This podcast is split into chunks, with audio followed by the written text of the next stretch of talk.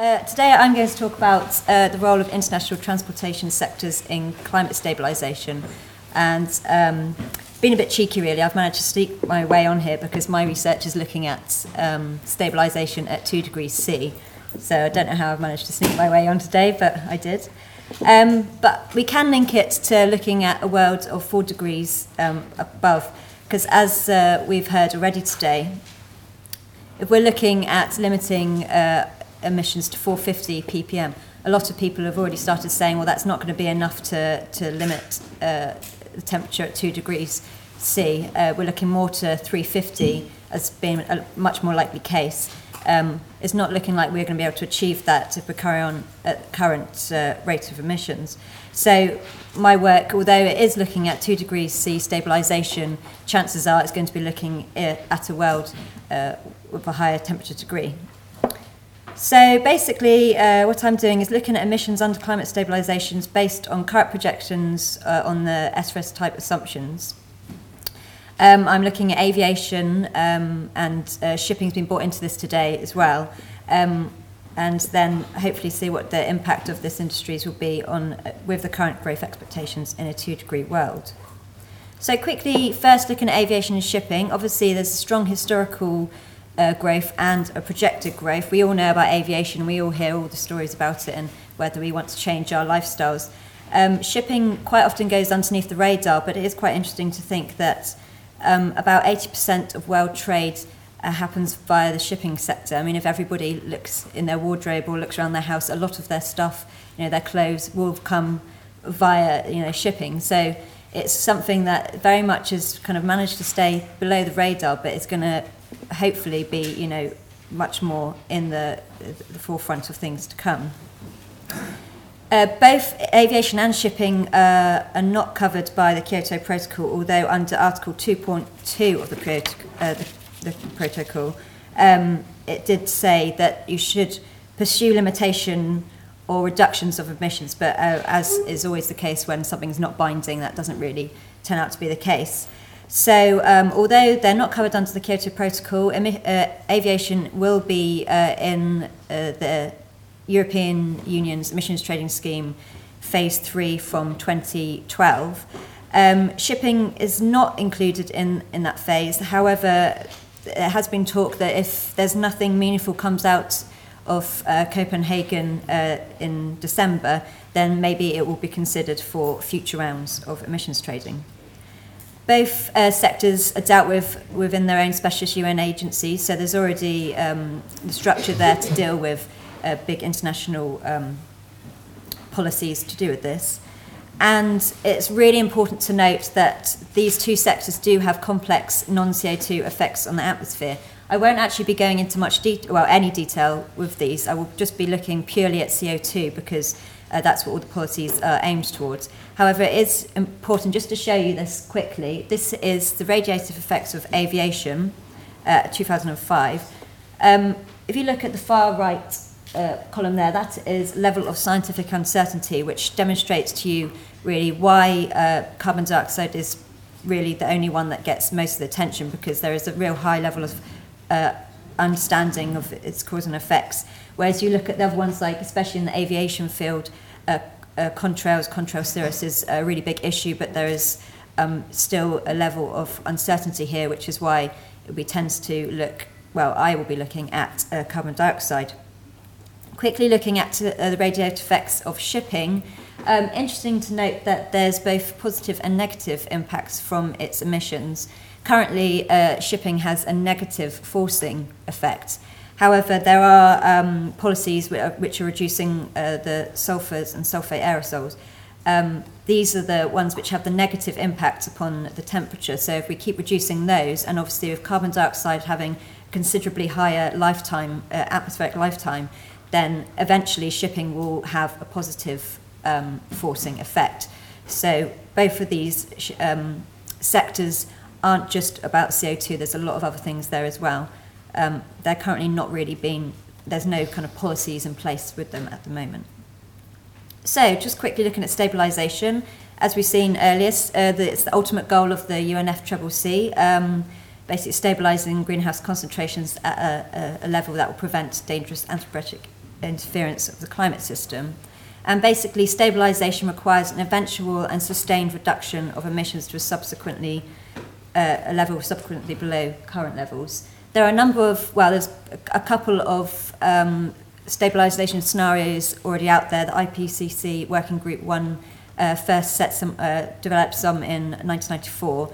And then there's the WRE ones, which I will be focusing on, um, which I'll just show you here. This is Wigley, Richels, and Edmonds, who based their stabilisation profiles on the IPCC's uh, Working Group 1s but uh, with a different pathway to stabilisation. And basically, this just shows you the CO2 concentration here uh, on the left, and you can just see there's uh, eventual stabilisation of atmospheric CO2 concentration, which uh, varies depending on your pathway. So if you look at uh, the 450, that stabilises at around 2065 compared to um, uh, the 350, which stabilises, stabilises a lot later at around 21 uh, 2140. Transferring, uh, looking at that in terms of emissions response, this is where it gets a little bit more interesting because you can see if we're looking at uh, a 450 and 350 uh, parts per million, especially at 350, if that's what we need to look at in terms of uh, limiting uh, our temperatures at 2 degrees C, that is going to require negative emissions. Uh, it says negative emissions there at 2065, but that's only 15 years later than the, the current policies uh, end level at the moment. So it's really interesting to see that in terms of um, actual emissions response, it's going to need quite a dramatic reduction in emissions.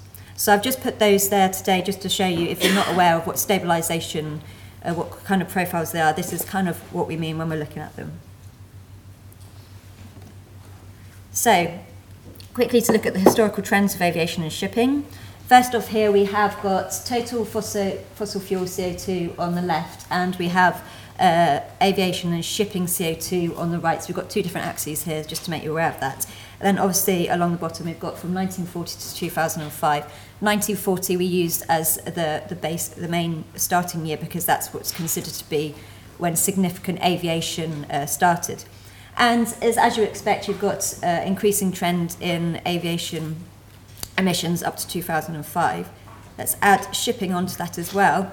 And um, again, it's quite interesting. If you look at uh, the, the main uh, interesting part of the shipping one is in about 1980 to 1985, which is when uh, shipping industry kind of changed uh, uh, the way it worked to uh, containerization, where uh, container ships were used. So there's a bigger increase in avi- uh, shipping.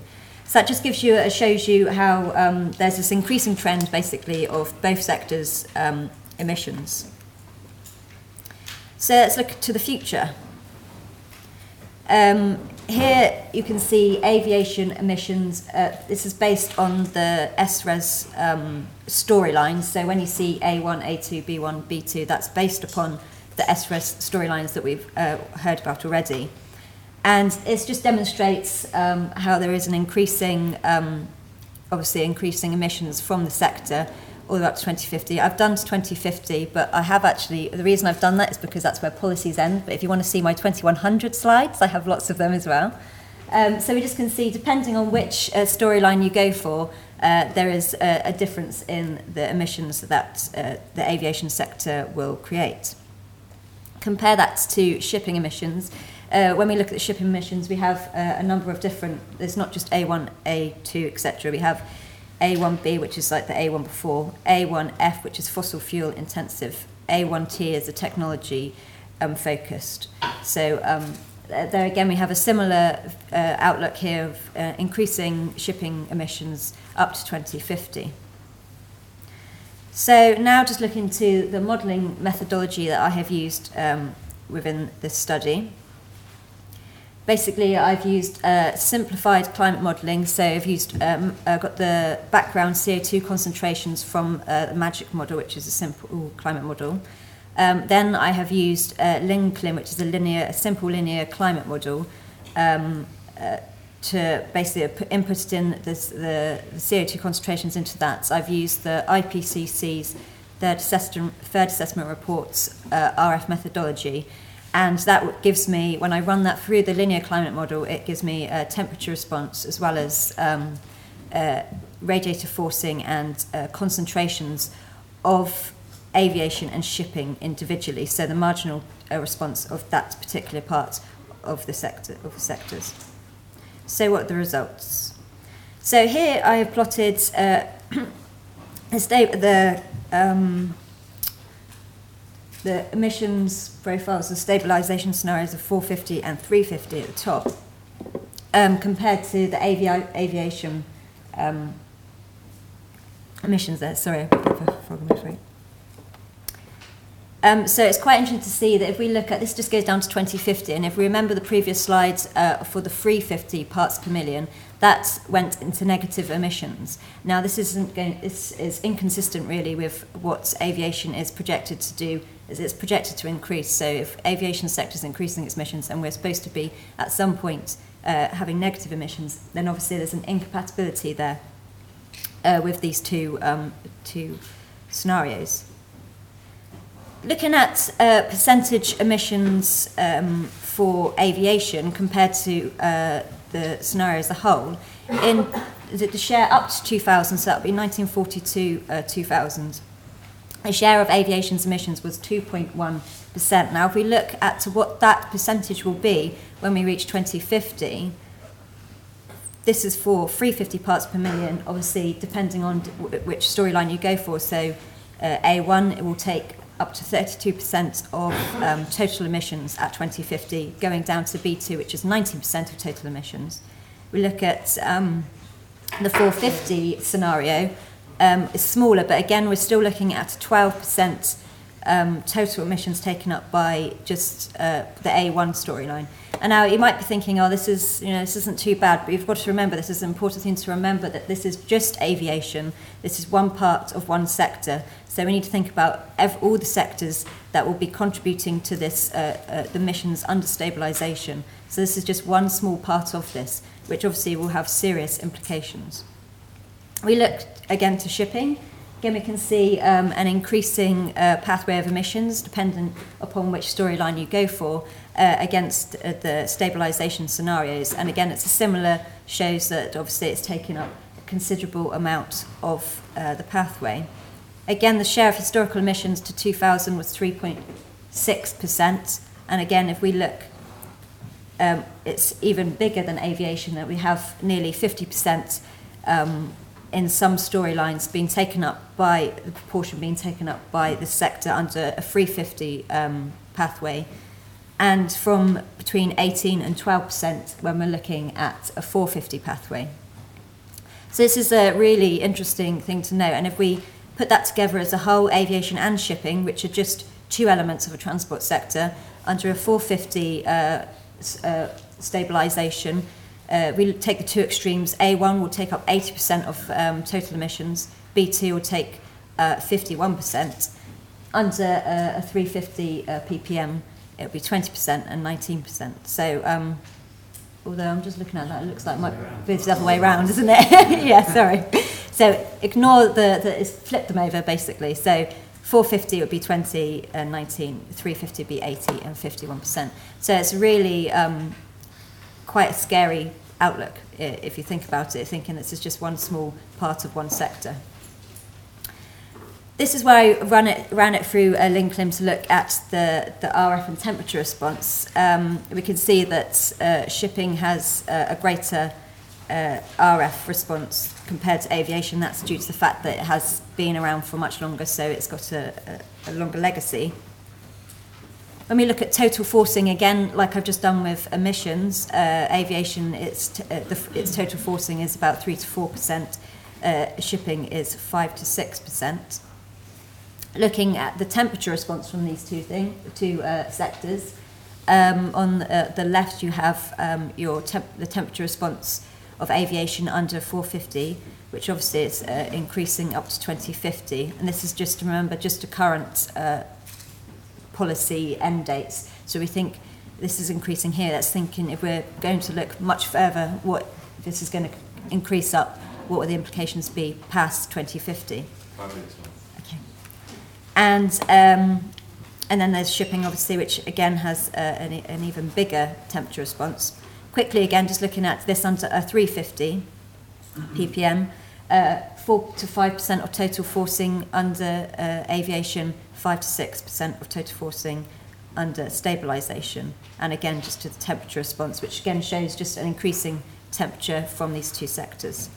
So, what are the main conclusions that we need to take home? Well, first, I have to be uh, make it known that this is a mix of two world outlooks. We're looking at a, a stabilisation pathway compared to an SRES scenario pathway. So we're kind of mixing two together. But really, the important thing is is that it is a first look at. Sorry, I should say aviation and, and sta- uh, shipping there.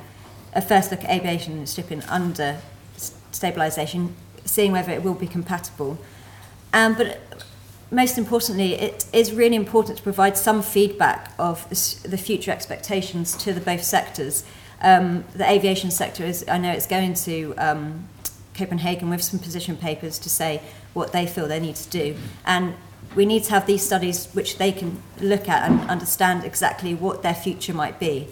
Um, where to next? Well, we've just looked at two little parts of the uh, transport sector. Obviously, road is even bigger, so it'd be interesting to see if we look at that within that as well. And also, how exactly are we to break down the uh, stabilisation as a whole to allocation levels? It's all very well talking about this is what needs to be done. We need to limit temperatures. We need to limit concentrations. Blah blah blah. But what exactly does that mean for each individual sector, and how are we going to put this all together as a whole at the, at the end of the day? Thank you very much.